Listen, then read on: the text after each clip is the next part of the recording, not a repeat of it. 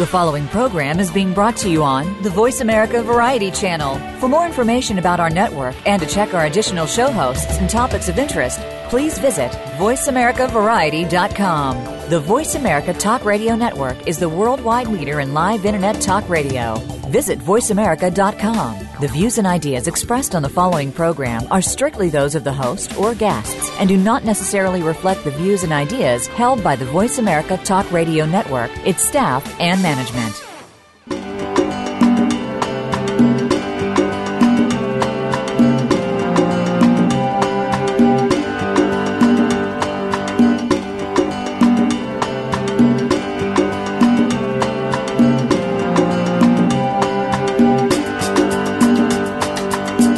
Save our wildlife, save the environment, save our world.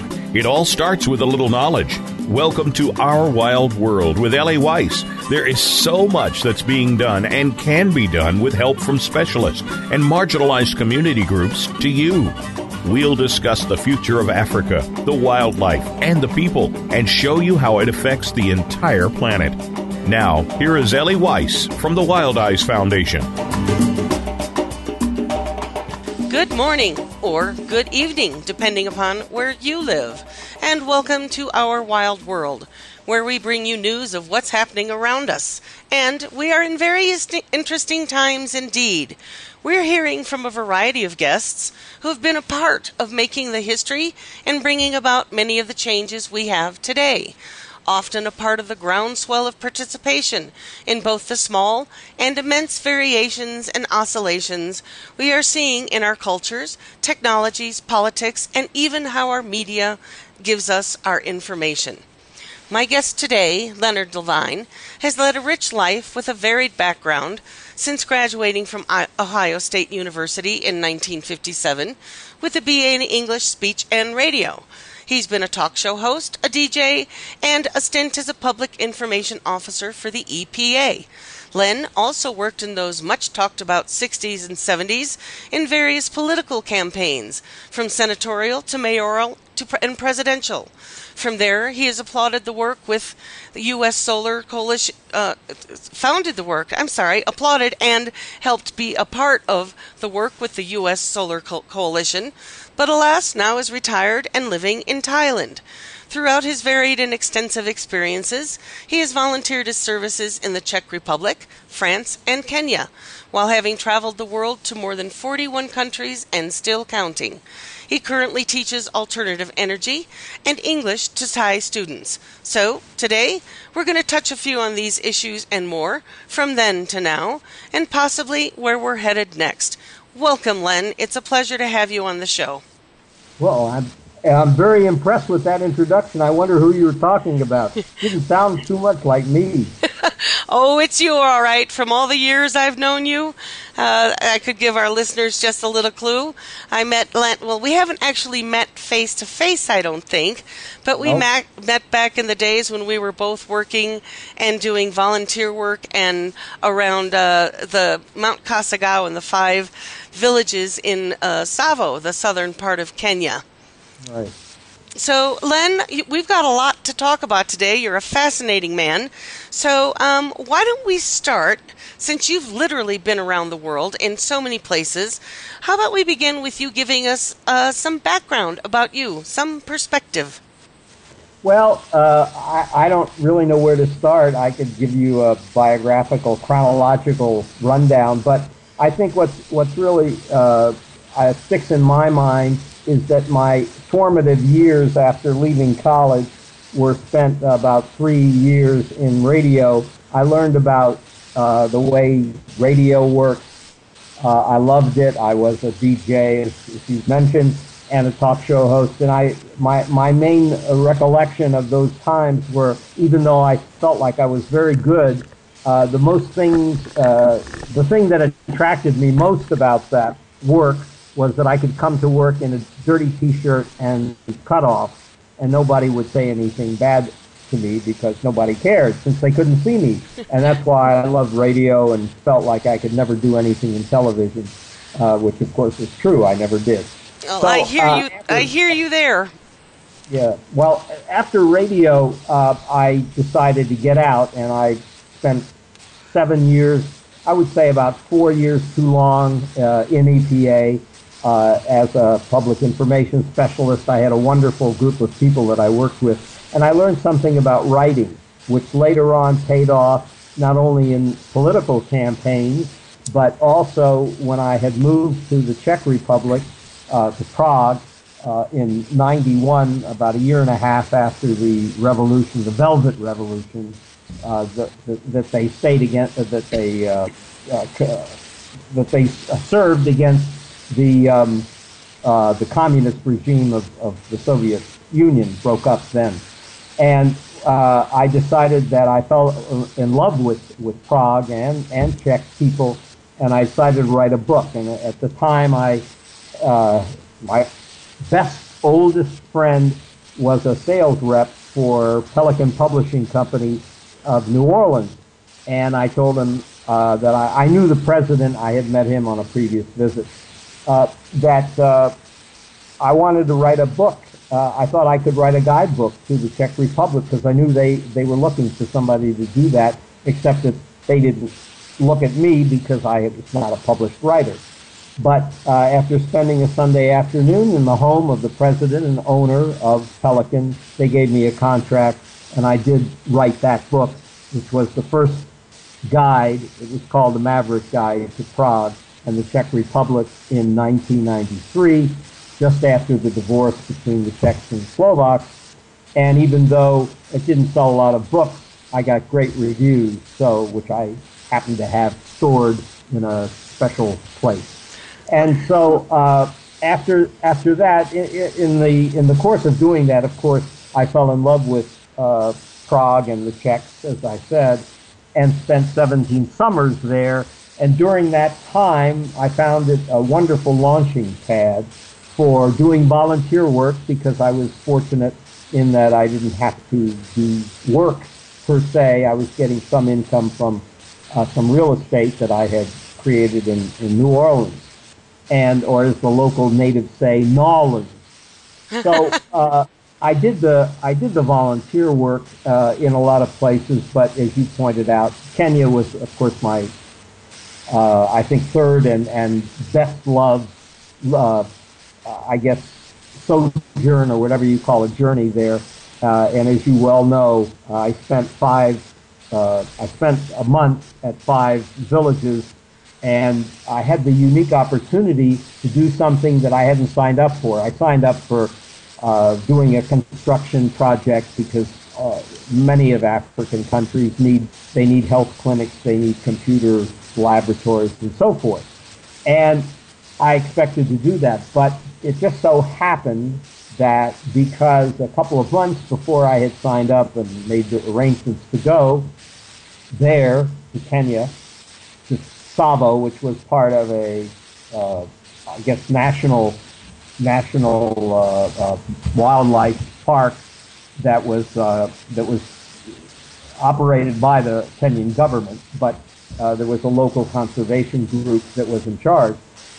When when I uh, when I got there, I discovered that there were no other volunteers from All, all, all world, as I had expected, who would do essentially join me or I would join them in doing the construction work. So you but found yourself happened, in the top spot there. That's right, and and they didn't have anything for me to do. Now I knew that part of the volunteer uh, attraction to this project was that even though I would be spending time in the village, in one or more of the five villages, I would have the opportunity to go on an elephant watch, or as they say, tracking elephants on the weekends, to get in one of those four by fours and join a couple of other people from a conservation group in France, and we would go out and track elephants. And of course you see a lot of animals other than elephants when you do this. You see giraffes, and you see zebras, and you see the uh, the not lions, because you have to get up very early in the morning to track those, find those. But uh, you you uh, see cheetahs and, and a variety of, of animals. So I, I got to do that, of course, on the weekends. But during the week, they didn't have anything for me to do, and because President Bush had warned Americans not to go to Kenya because a hotel was blown up by some terrorists north of Mombasa, Mombasa being their port, Kenya's port to the Indian Ocean. So nobody came. They followed his advice, and I was the only one dumb enough, I thought, to, to go. So I went, and they said, okay, uh, since you can't build these things by yourself, uh, why don't you act as a volunteer consultant and just check out the various activities within each village, which I did, and I absolutely loved it. I was able to even not just listen to the problems, but I actually came up with some solutions to uh, some of the problems that they have, because they have to, a lot of these uh, villages have to join together to get water, for example, from Mount Kasigau, which comes down to one particular village, but serves all five. So uh, I was able to do that, and one of the absolute highlights of my trip was that coming back to my, uh, I guess, uh, little hovel just outside the village, I happened to see a lot of local villagers in this one village kind of moving out among the fields and con- concentrating at one place. So I asked the interpreter, the guy that was assigned to me to uh, translate when, when there was translation needed, although Kenyans generally know English. Uh, it's not a tribal language. Swahili is, is their main tribal language, but English is pretty well spoken, thanks to the British who, who colonized it back in the day. So uh, I asked this uh, interpreter, why are these people walking in the middle of the day? He said, oh, he said there was an elderly gentleman who died and they're going to the funeral. So I said, well, would it be proper for me to join? And uh, he said, uh, one of the, he asked the funeral attendees if it was okay, and he said, sure. So here I am, smack dab on the premises of the guy, the deceased, and there are like four hundred fifty villagers, all black, and I'm the only white guy. And uh, I, I felt obviously nervous, and I had my camera with me, and I asked, Uh, again, the interpreter, uh, is it okay if I take some pictures? He said, no problem. So I did, and I was able to document this whole experience and realized at the end of the funeral that I was experiencing something that no tourist would ever have the chance to experience in terms of, of reflecting the life, of sharing the life of local people, Uh, that isn't formalized by bus trips or, I guess, four by four uh, vehicles going through, taking taking safaris through the jungle. You, you, you're sealed off when you do that. It's Whereas, sort of the difference between all the associated fanfare we have with our current modern-day uh, Western civilization funeral procession and Uh, it's, oh. it, that's a huge difference that you were oh. able to witness on a very personal and private level. Oh, yeah. I was able to see them actually. They build the coffin out of wood the morning of the funeral, and then they dig a hole about eight feet deep, and eventually uh, the people congregate, the men on one side, the women on the other, and the women do the singing, the chanting, and after that, they walk around the uh, the deceased and and the, um, uh, the the coffin is placed in the middle of all this huge crowd, and then after all the walking around and the chanting, then the minister gives the uh, oration. And when I asked about the minister, who is he? Because the language, basically, it's uh, it's Episcopalian, which is, what is it called um, down in Africa? They don't call themselves Episcopalian. Uh, uh, Well, from my, my knowledge, Christian, um, no. it's usually Christian, Catholic, or a mixture between their local uh, traditional religion with some uh, minist- minist- ministerial uh, preaching mixed in. Well, uh, all I know is that uh, it'll probably pop into my brain sooner or later. But uh, the the resident minister from the village was not there. He was out of town. So they had to call on uh, another, call, uh, I wouldn't say called, of course, another particular sect of, of the Christian religion. He came right in. He didn't miss a beat. He said the same things I'm sure that the other guy would have said. He talked for about thirty minutes. I don't know how he stopped. I guess I guess he ran out of breath. But after thirty minutes, everybody uh, stopped, and then they took the coffin. They had the pallbearers, and they dropped them in the hole. And then we had a meal of goat meat. Apparently, when somebody dies, the amount of uh, the, I would say the level of of uh, uh, community participation. Uh, well, it, it's like there, there are the poor, and then the middle, and then the upper right. class. So this guy was in the middle. Uh, if you're if you're uh, upper class, you get a cow. If you're in the middle class, you get a goat, and God knows what it is when you're on the bottom level. But we ate a goat. That's all I. That's all I can tell you. I'm not crazy about goat meat. Maybe it was the way they prepared it out in open flame. But at any rate, after this, I noticed that there were a lot of tents along on the premises on the guy's uh, yard, and I asked about that. They told me, well, what happens is that the friends and neighbors, the people who are close to the deceased and his family, they camp out. At literally sleep on the premises at, at the funeral uh, layout there. They do it for about a week, and that's basically the, the story. So, so it's quite a uh, celebration, a, not only of uh, his life, but um, this, this, this elder person and the respect that is gathered around um, passing him on to the next journey. Um, did they give you any information of what their feelings are about life after death? Or no, I, I really didn't get a chance to talk to that, but I did find out that the deceased was a gentleman about, I don't know, sixty, sixty-one, or sixty-two. And why did he die at that relatively younger age? They said he had prostate, not cancer.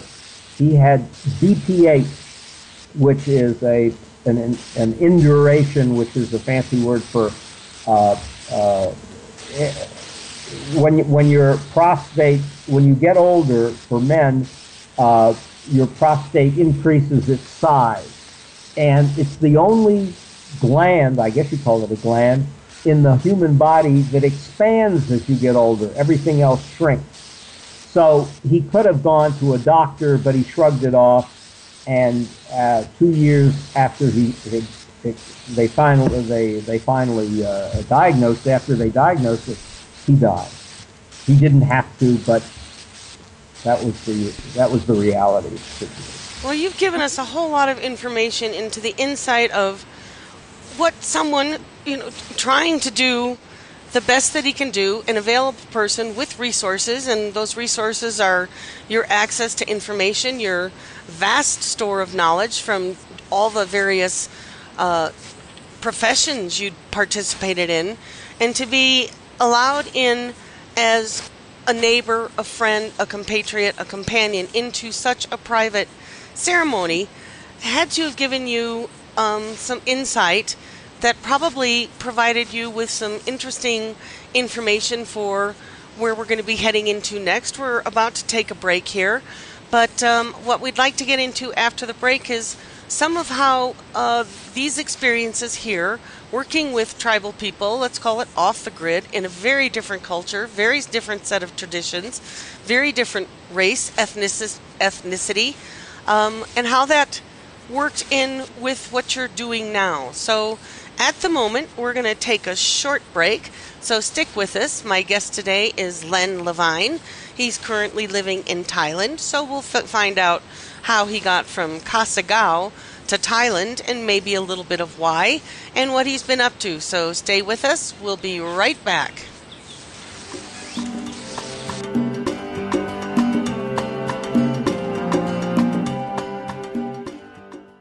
Wildlife. No wild, no life. Big, scary, beautiful. Predators are in danger. Without them, our rivers dry up. Our forests don't grow. Our communities go hungry. Our biodiversity crumbles. Wildlife drives our planet's ecosystems. The Wild Effect. It's in our hands. Ellie founded Wild Eyes Foundation because she loves Africa and to remind us that there are more harmonious and less destructive ways to live on our planet. She does this so we may be able to look inside ourselves and understand the deeper partnerships that connect us all and to take responsibility for our lives and our Earth. Africa is one of our last remaining wild places and the origins of humanity. It is irreplaceable. Africa is at a crossroads, on the brink of possibilities. We can choose to let its wildlife be lost forever, or we can help save it. In Africa, it is still possible to make a difference. Visit us at w w w dot wild eyes dot org to learn how you can make a difference. We only have one Earth. If we don't care, who will? W I L D I Z E dot O R G.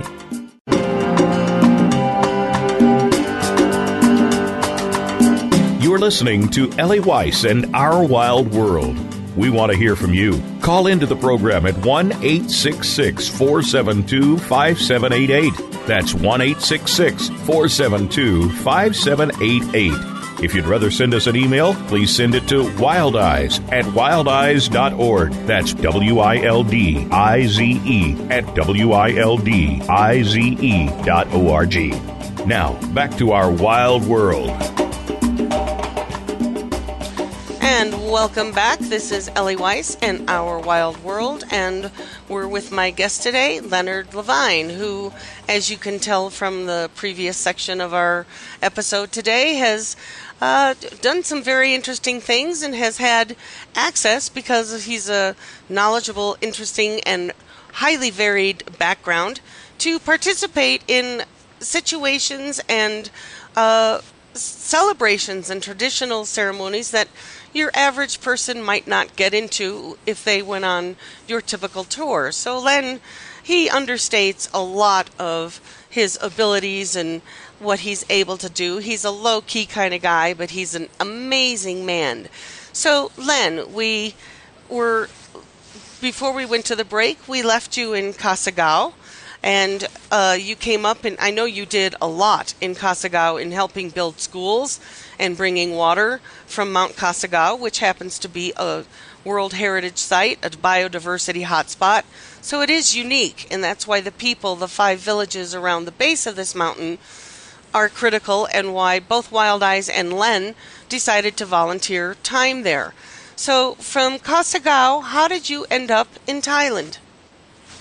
Interesting question. Let me just go back to the Czech Republic because that's where I started from, from Prague to get to Kasigau.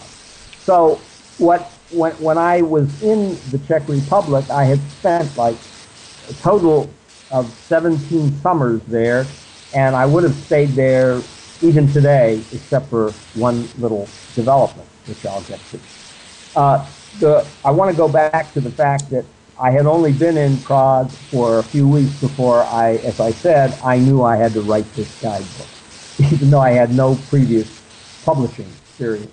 And I did, and in the course of doing that, which took me about six months, uh, I learned more about Czech culture, about Czech history, than I ever knew about American history. And I actually today feel like I'm a, I guess, a, uh, not not a not an authentic Czech, but a, uh, what, what do they call people who are accepted as local people, but not really because You've they- You blended in. That's it, I blended in. I, I was able to, to make contact with a couple of wonderful Czech uh, people and I'm still friends with them today. But in the course of doing that, uh, I actually, about six or seven years after I had spent summers there, I realized that I better learn the Czech language because I'm doing everything else, so why not? And I did somehow pick up uh, formally and informally, mostly informally, uh, the Czech language, and I can tell you that even though I can speak Uh, a, a number of languages. I speak English, I speak Hebrew, I can speak Spanish, and now I can speak Czech, a little German also, and very little Thai. But I learned that if there's a more complicated language on earth, I don't know what it is. It has to be Czech. So Czech is more complicated than Hebrew, or? Uh, oh, much more, much more. It, for example, uh, just, just to throw this out, has fifty-seven different templates for nouns. And everything is conjugated. You turn left, you're looking at another conjugated word. It's it's amazing. Parts of speech is just unbelievable. But so anyway, it's one of those language where you add an accent or letter or a slightly different pronunciation, and you t- change the entire context of a sentence. Well, partly that, but the fact is that most people, especially Americans, they come to Czech Republic and they see all these words in Czech. And they say, oh, this is no problem because all the letters are the same letters in our alphabet, except for two letters, Q and X. They don't have those two, but they have everything else. They say, this is a piece of cake. It isn't a piece of cake. After two weeks of intense Czech, they quit because that's the, that's the way it is. So anyway, uh, I had spent wonderful times there. The summers are mild. I made lots of friends. And as I started to say, that I was able to create a lot of volunteer projects in different countries because they were a jump off from Prague, easier to get there than if I had been in the States. So I did that and I was continuing to do that. I had met this gentleman, Czech gentleman, who wanted to buy a Czech building. I helped him a little bit to buy the building, and he gave me an apartment for a, under a fifty-year lease. And so I was just in Fat City, as they say. And then in nineteen, in uh, two thousand six, I think it was, the Schengen rule kicked in. What's the Schengen rule? Some of you may know it. It simply means that if you're not in one of the twenty-seven different European Union countries, then you have to get a visa, a Schengen visa, which means that you can come to any of those twenty-seven countries, wherever your plane lands or the border crossing is, and you can stay for three months. After three months, you have to get out. And you have to get out not just for a border crossing a day, to get out for three months. Well, that took care of my summer because I needed to have about five months worth of summer. If you've ever been to New Orleans, you will know quickly that it's almost unlivable because of the heat and humidity, and the city is seventeen feet below sea level. So that means that even though you can't get more than one hundred percent humidity, it feels like over one hundred percent. So, so from Mombasa, from Tsavo to uh, dry heat to Mombasa humidity to uh, Czech, or uh, to, yeah, the Czech, to Czech and humidity and... Uh, I was in and Arizona that, in July, so I understand what you mean. Okay. Except you wanted that, no, to keep moving. No, you, wait a minute. No, you don't, because Arizona has dry heat. You're right, but it's, I was there in monsoon season, so let me tell you, it was an experience. Okay. All right, I, so, I, I get what uh, you're talking about. So what happened was that I had to get out, and I realized that I couldn't continue to live that way. Uh Then I started looking around, and a friend of a friend said, you got to come to Thailand. And I said, I had been to Thailand on a plane change uh, from Prague to Australia because I had an apartment exchange with a family in Sydney. So it just so happened that it was on Thai Airlines, which made a stop in Bangkok, and they let me stay in Bangkok for a month at no additional cost. In the year two thousand, this was. So I spent a month, and I did what all tourists do. We took the elephant trek and uh, saw the different temples, which are called Wat in both Thailand and Cambodia and in Vietnam. So that was that was the month, and I, I forgot about it. So this friend of a friend who I had met in my first visit said, "You got to come to Thailand." I said, "Wait, wait a minute, I've been there." He said, "No, you haven't. You've been to Bangkok ma- mainly." And he said, "I moved to a city called Pattaya, which is on the Gulf of Thailand." And he said, "You got to come."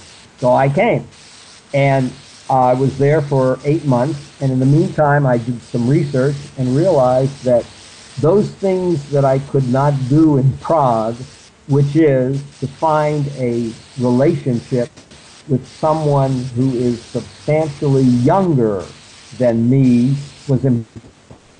However, when you get to Thailand, it's a whole different ballgame. Uh, so are we talking about the social relationships, or? We're, yes, we are. We're talking about a man-to-woman relationship. Okay. And the women in Thailand and also in uh, in in the Philippines and in Vietnam, and I'm sure it's true of Cambodia and Laos also, are young. That is, they're anywhere from eighteen to, let's say, forty, and they're looking for a rich. I'm not saying I was rich, but they think all Western men are rich. So they, because many of them have had bad experience, experiences with younger men, they said, we we had enough of that. We're just looking for somebody to take care of me. And in Stability the case of, and security. Yeah, security. So they're willing to put up with a lot of crap, which I don't give, but a lot of, when you have when you have a September to December romance, uh, they're, they're, it's different, and it can involve a lot of compromise, but it works. And so I had read a lot about it. Uh, I did find somebody uh, on those on that basis that I stayed with, that we stayed together for about three years.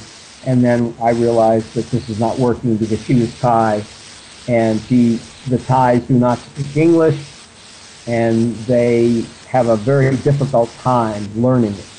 So uh, I, at some point after the third year, I heard that Filipinos speak English. They learn English. Yes, yes. So I made nine trips to Manila mostly, although I went to other places too, and ended up with a Filipina girlfriend, and we've been living together for about a uh, year and a half now. And everything is great. I mean, I, I can't complain. So during this time in your various travels around the world, you've been able to, as you say, blend in because you have yeah. a lot of skill sets. You're an amazing man. You're an easy man to get along with. And this, I'm not talking about no, our personal, our, our personal quirks and, and foibles, but y- you just said three years later, nine trips to Manila, and you yeah. w- were able to create a relationship that is still working today. And yeah. during this time in Thailand, there was, oh, that little hiccup that affected the, certainly Thailand, and uh, some global blips in the headlines, that uh, political shift in Thailand, the military coup. Uh, how did that affect your well, your stay in Thailand? Okay, well, the first thing you, you learn when you get your visa and, and get your legs, your feet wet, is that you learn the culture enough to know what not to do and what not to get involved in. Because they have a lèse majesté law, which means, since they have a king, but he's, he's a figurehead, but nevertheless, he's a king, and uh, the, the the people love him. Uh, they also have a, a prime minister, and uh, the the um, the situation is that you learn how not to do things that get you in trouble, because if you say anything negative about the country or about the, the king, they throw you in prison for up to fifteen years. It can be a very trying time.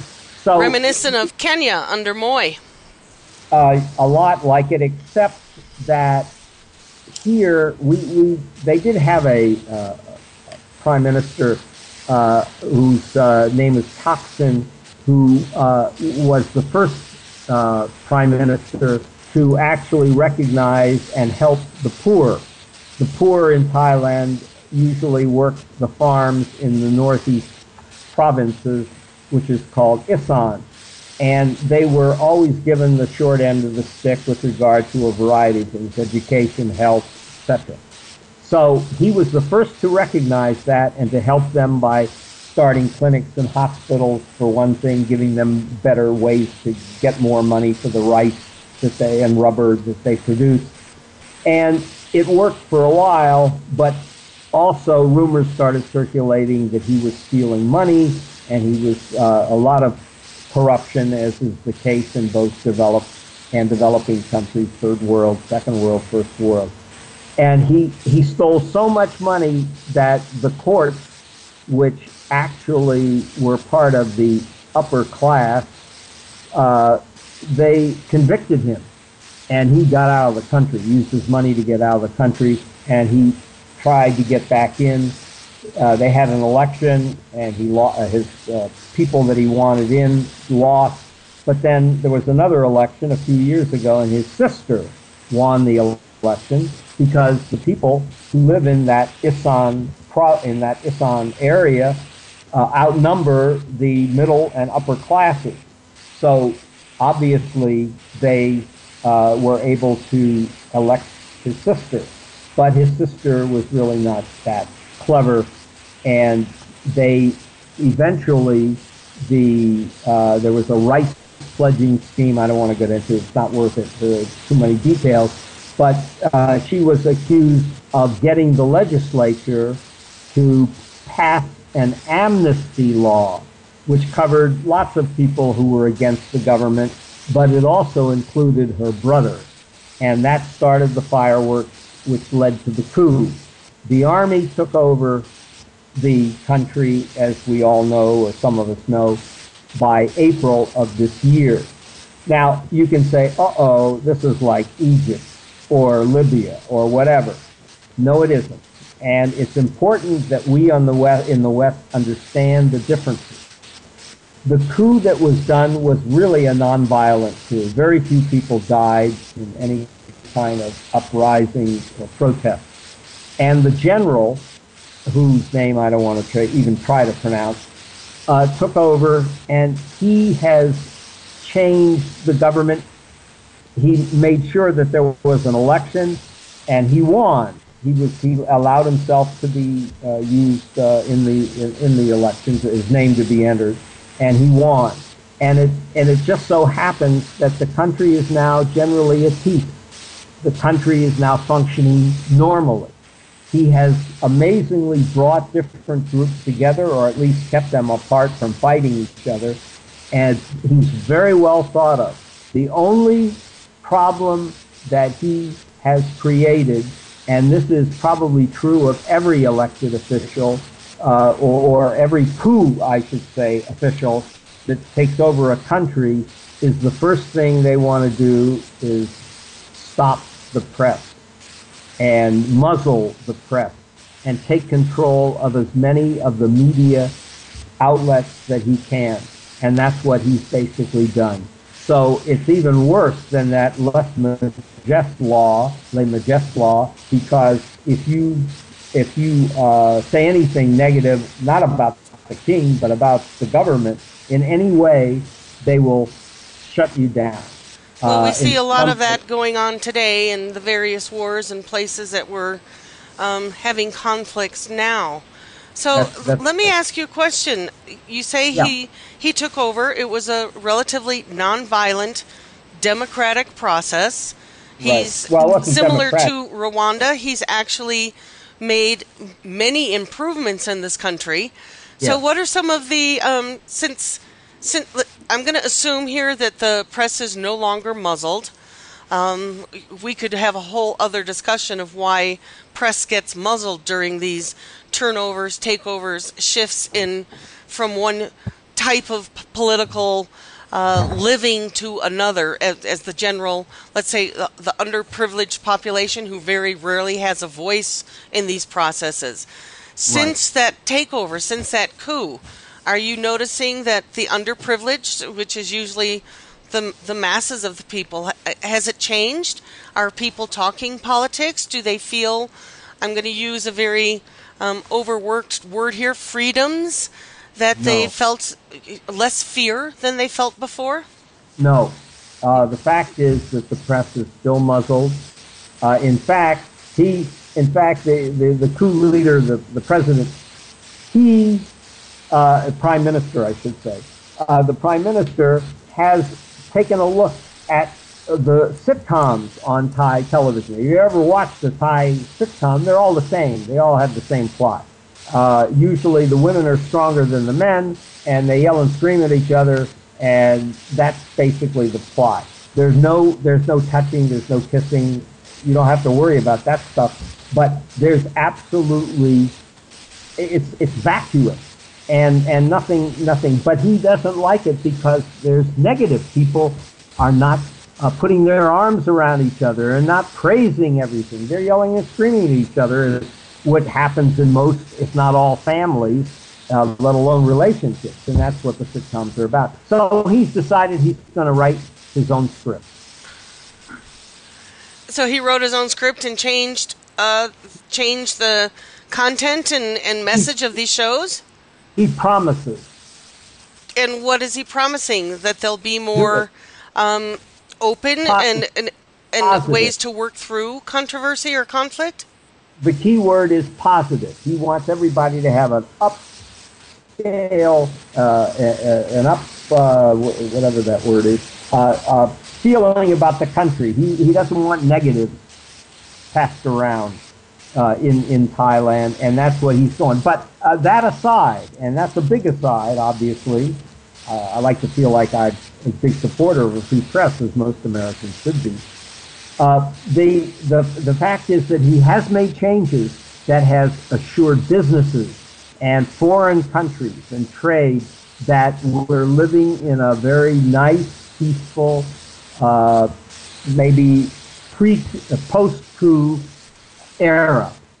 And so, as long as he is able to do that, the people will operate in a very in a very positive and a very uh, progressive way. It's just that eventually the chickens come home to roost, and you got to have an election in which he will not serve as a candidate. And that is scheduled for next year toward the end. Who knows whether it will take place or not, but at least the warring parties have backed off.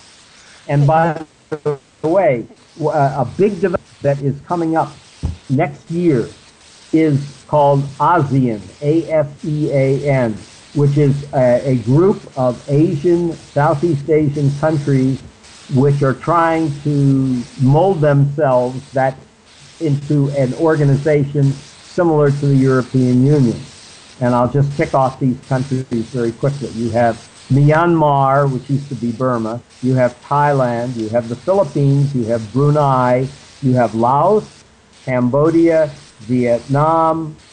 Uh, if that isn't ten, I can't think of the tenth one. But oh, Malaysia and Indonesia.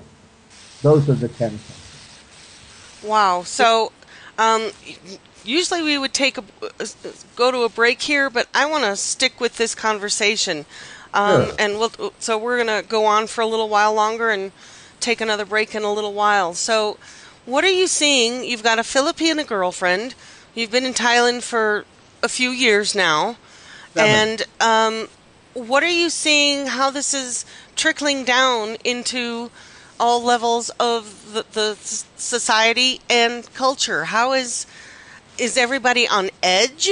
Or are well, they feeling a way that there may be a positive way forward, or are they just feeling that they've been um, uh, gagged? Okay, you're you're talking now about Thai, yeah. not not uh, foreign guys, Western guys. Yes. Well, I would say that most of them are. It depends on where you live, particularly in in the Pattaya area, which is where I live. It's a tourist area in the past. And it has, obviously, uh, places, uh, streets that are famous for walking streets, famous for prostitution and, and, and uh, drinks and drinking, uh, which supposedly appeals to lots of Western guys. But it also is changing along with the rest of the country. Changing in which way? Well, there are condos that are springing up like weeds all over this area. And the reason I mention that is because who is buying those condos? They are mostly today Russians who now have developed, created a middle class, who are, and then you have Chinese and you have Koreans. There's uh, ten thousand Koreans living here in this area alone, sixty thousand Russians living here. We have, uh, I don't know how many thousands of Chinese, and we have uh, Indians coming in. So this is becoming a very universal cosmopolitan area.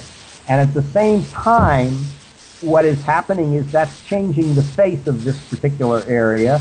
There's lots of work for women, for example, in those professions, but also to be able to serve the condos in shopping centers and malls. And they are speaking a pidgin type of English. And so uh, they are responding to the area, and it is changing. It is changing from an R and R area, rest and recreation, as soldiers say, to a family-oriented area. And family means culture. Family means higher education. So that is changing here. In other parts of the country where you have metro areas, there are changes coming there, too. Bangkok is, of course, changing. It has seven million people. It is one of the great, I guess, cosmopolitan cities. And most people are focusing on making money. They've got to make money. So maybe perhaps it's similar to Africa. Progress equals development, but not yes. necessarily progress for the individual to um, get higher up on this economic ladder, because from what I heard you just say, the middle class is not Thai. That's, so you have well, this no, multicultural no, no, no. Um, no, wait, group wait, of people wait. coming in, running the economy. So has it really changed much from what it was before? Well, uh, let me, are, let me... Or are the Thai women still uh, a lower caste, so to speak, oh. in, in servitude, or are they getting into the educational process and finding their way up the um, personal ladder, you know, the, the self-growth? Okay, let me let me uh, just try to clarify something. Uh, the, the middle class is Thai. Okay. And the upper classes are Thai, but they're a separate. You don't meet them. You don't you don't run into them. We run into mostly the lower classes. And the main problem that Thailand people have in connecting with the outside world, whether it's traveling, whether it's trade, whether it's conducting business, is English. They have a very, very poor rudimentary uh, uh, education system from kindergarten all the way up through college, and they have not invested the funds. They talk a good game, but they haven't invested the funds in teaching Thais English. And that's one of the main things that they need to do to connect with the outside world. So it sort of sounds like they're leapfrogging into technology and progress of the Western civilization, bringing that in. And um, perhaps, so through this, uh, there's the here's the question, is the Thai culture um, maintaining itself, or is it being um, blended into this melting pot and losing part of this? Or with this lack of being able to speak English, which I think you you had said that you are teaching English to Thais. So how does that all fit in? So you're te- well, I'm going to assume you're teaching Thai English to those Thai people that have the skills to be able to start participating and access this new middle class, or at least the next class up. Okay. To answer your your last question first. In terms of teaching English, they need it at all levels. I have taught children from the ages of, let's say, eight, nine, ten, eleven, twelve. Uh, there are classes being taught uh, regularly for adults, adult Thais who are operating in ways where they have to speak English and they're not comfortable doing it. I have taught in a hospital where the staff needed because of the foreigners that came to the, come to that hospital. So uh, learning English is is necessary at all levels. Even the middle and upper class Thais, many of them do not have a good grasp of English. Well, as so, you get older and start participating in different levels of society, your the construction of your sentences and the language you use and the vocabulary must obviously grow with that. I, I don't know. I, I, I don't know. Maybe maybe so. I, I, I just know they the, the the original thing about the culture. A couple things. First of all, they're very skilled. They make manufacture. They make cars. They make car parts. Remember when we had the re, uh, they, they had a recall last year, I think it was, or no, it was the floods in Thailand that caused manufacturing to grind to a halt. A lot of car manufacturers couldn't get parts from Thailand because of the flooding around Bangkok. But in terms of the culture itself, it's a strong Buddhist culture. Now, clearly, you you can see it, you feel it. Uh, there are monks everywhere. They also celebrate Buddhist holidays, and they pay homage to it. And as as uh, as, as far as the uh, the the uh, homage to the paying homage to the king, twice a day they play the national anthem, and you have to stand at attention and sing it if you know it, obviously, but at least pay uh, pay respect to it. So I think culturally they do have a Buddhist way uh, of learning, of expressing themselves. I think that's part of why the coup was nonviolent. It's because Thais are basically nonviolent. This is amazing. I mean, there's there's so many, so much information you've just provided us about. Well, first, how one person can, with with some skills, and has gone to college and lived a life, and be able to transfer these skills all over the world, and one person can find a way to make a difference on any level. And that's a big important part of Our Wild World, is helping people get involved and to do something. And I, as we talked about briefly earlier, I think sometimes it's critically important to get out of this continental boundary of the United States and go see how it's the people live elsewhere and understand shifts in culture. And that uh, it's not always so easy. What we take for granted isn't there in many Absolutely. Other places. Absolutely. I, I can't emphasize enough, until you get out of your culture and experience another point of view, another way of life, you will be very starved in your education that is not in books, because you cannot learn about how people live until you live among them. Uh, I only regret that I haven't been more of a volunteer in uh, a different country, but I expect to continue to do this because it's self-reinforcing. As I said at the beginning, that I experience certain cultural mores and events that nobody, I don't care how much money a tourist would have, would have done. And I did it accidentally. I stumbled on it, the funeral. But there are so many other ways that you can learn what people need, how they express that need. One one quick thing I want to add, and that is, when I was in Kenya, there was one highway. It was a, a two-lane highway that was being built in the middle of the, not jungle, but the wooded areas out in the farmland. And that was that was started from Mombasa on the coast through all of Kenya, through the Rift Valley, to Uganda. And the signs along the way, every few miles, said, "Welcome to this particular highway. Uh, we're happy to provide it to the citizens of Kenya." Signed, China. Right. China's making inroads everywhere. Uh, that road is complete. They're building new roads, so we could have a whole other discussion on another time of the inroads China is making ac- across the world, and the difference of their business deals versus, let's say, foreign aid. Yeah. So what you've just highlighted for our listeners is that you have to step out of your culture, and even when you do, you come with preconceptions because it's so ingrained in your culture.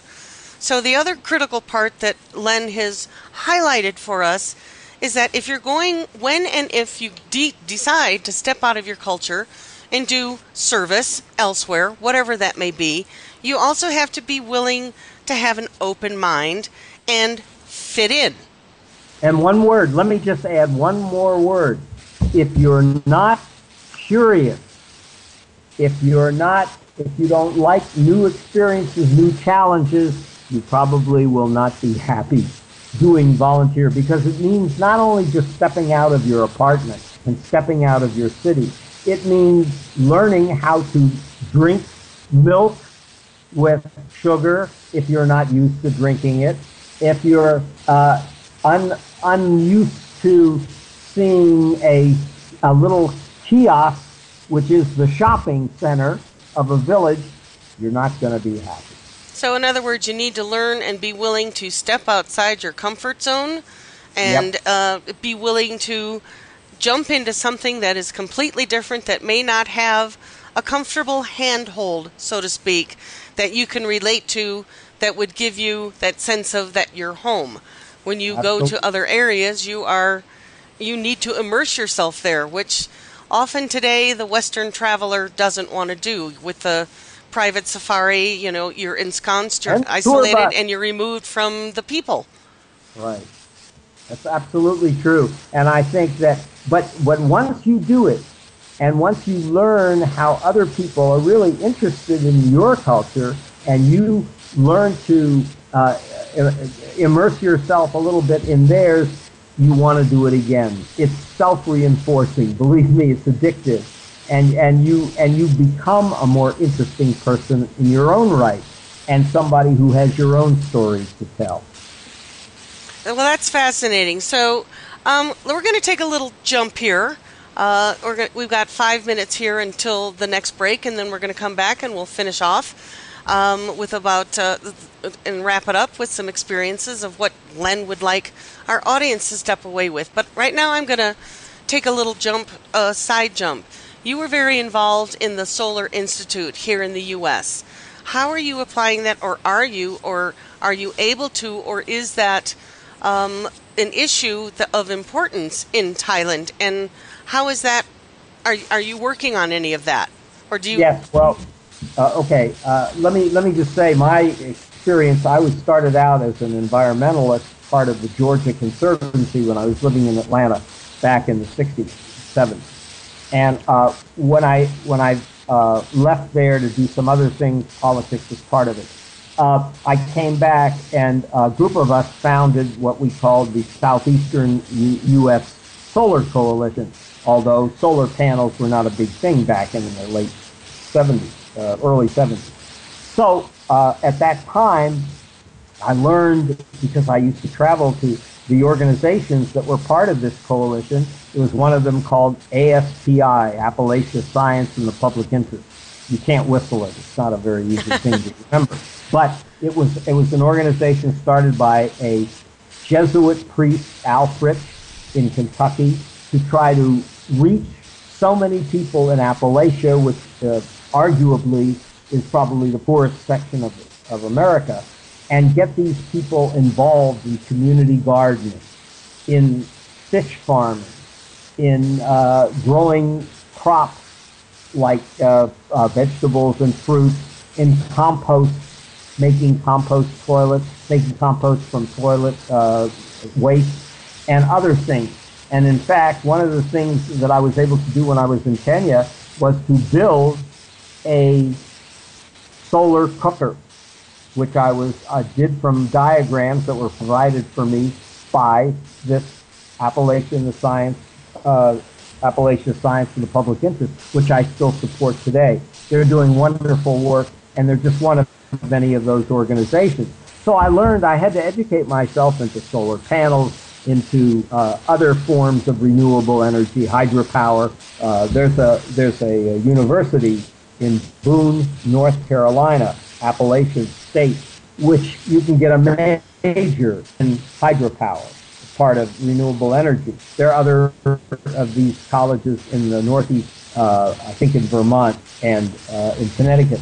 So uh, you you uh, well, once you once you realize that if you get involved in renewables, then you start to question a lot of the fossil fuel ads and the processes, the, the financial arrangements that they've made with the government over, I don't know, eighty-eight or nine decades, and you learn how to educate people on a small level, on a local level, neighborhood, street, until you can, uh, what I call, develop a flash point, which is a point at which most of the public says, I get it, and they move in that direction. It's all about money at first, then later it changes. But my experience with the Solar Coalition uh, was really invaluable in educating myself to the problem. And now, of course, I support uh, a number of organizations who are working to educate people. In Thailand, we have no one citizen organization, but the government has already, I've been reading mostly recently, that the department, which obviously covers, uh, governs energy, is now making a major commitment in terms of the Thai baht, which is their dollar form of, of uh, exchange, uh, in terms of encouraging and getting different, mostly commercial, but certainly uh, individual institutions to get involved. Our own condo uh, development where I live is now considering hiring a firm to solar panels on our roof. This is something that I believe is here now. It's, it's uh, solar energy, I'm sure wind energy can make the same argument, can in fact compete without federal help, that is without the, uh, the, the uh, bonuses that they get, that the fuel, fossil fuel industry gets. They've had them, but they don't need them anymore. They can compete with electricity now, mano a mano. So, in other words, Thailand can take advantage and leapfrog, same as Kenya can, on passing over a lot of the mistakes, mess, uh, climate uh, issues, carbon dioxide uh, yes. issues that we're facing here under the word of progress, and leapfrog toward a cleaner lifestyle, which hopefully would involve a larger proportion of the population and not just the political class or the upper class that seems to be a large part foreign. And but are those the ones that are funding uh, th- this switch up to uh, new technology, alternative technology, or are you finding young Thais getting into this business and changing their country from the inside out, bottom up? I, I think that this is uh, a, a process, a, a, a project in in motion. Uh, what's the word we use? Uh, in in process. In, terms, in in flux. It's changing. Okay. Uh, I can't say that uh, uh, young people are at the forefront of this. I can say that uh, there's an island the, forty minutes away from Pattaya, and there are one hill of that island is filled with wind turbines. So you do see it in various places, but it isn't controlled, it isn't centralized, it isn't uh, uh, developed as an ab- absolute factor.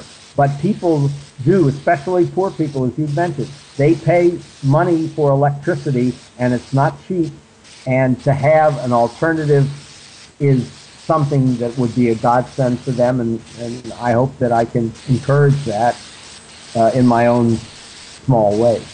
Well, I would I would debate with you in the word small. I think you've done an incredible amount simply because you're willing, and I think that's the message we can take away today, our listeners, is that we need to step out of our comfort zones.